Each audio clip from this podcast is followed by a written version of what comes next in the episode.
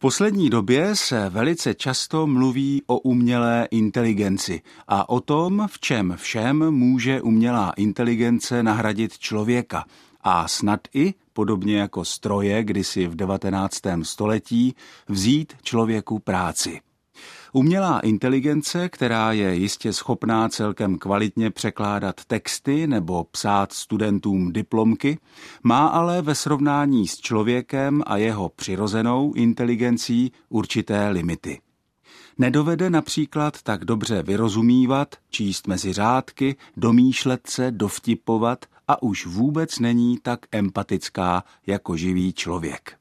Když spolu my lidé komunikujeme, tak právě na tom vyrozumívání, domýšlení, na společných znalostech hodně záleží.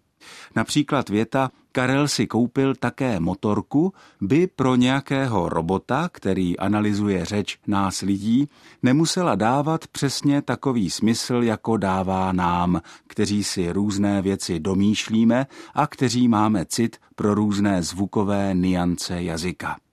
Věta Karel si koupil také motorku má podle toho, jak ji vyslovíme, zhruba dvojí různý smysl.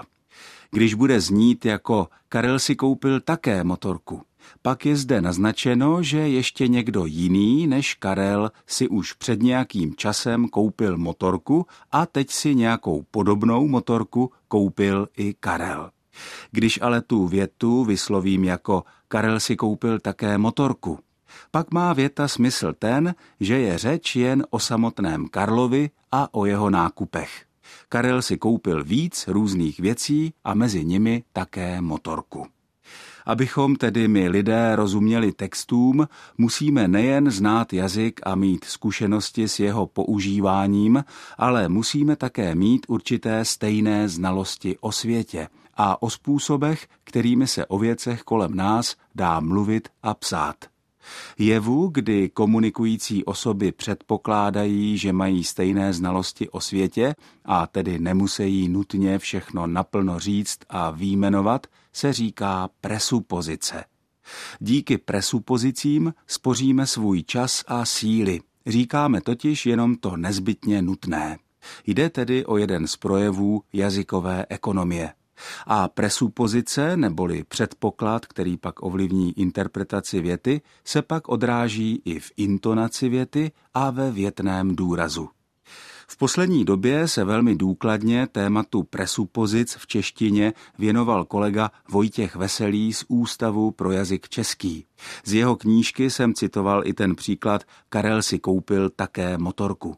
Mimochodem právě s presupozicemi v psaném jazyce, ve kterém se neprojevují typicky mluvené signály jako intonace věty nebo větný důraz, právě s tím se bude muset umělá inteligence popasovat, pokud bude chtít dokonale rozumět našim textům. Zvlášť těm textům v jazycích slovanských, které mají, řekněme, plastický slovosled. Vím, že jsou to spíš detaily, ale dovedu si představit, že třeba právě na takovém vypečeném detailu, jako jsou presupozice, by mohla umělá inteligence ve svém skoro vítězném tažení světem zakolísat. Od mikrofonu z Olomouckého studia Českého rozhlasu vás všechny zdraví Ondřej Bláha.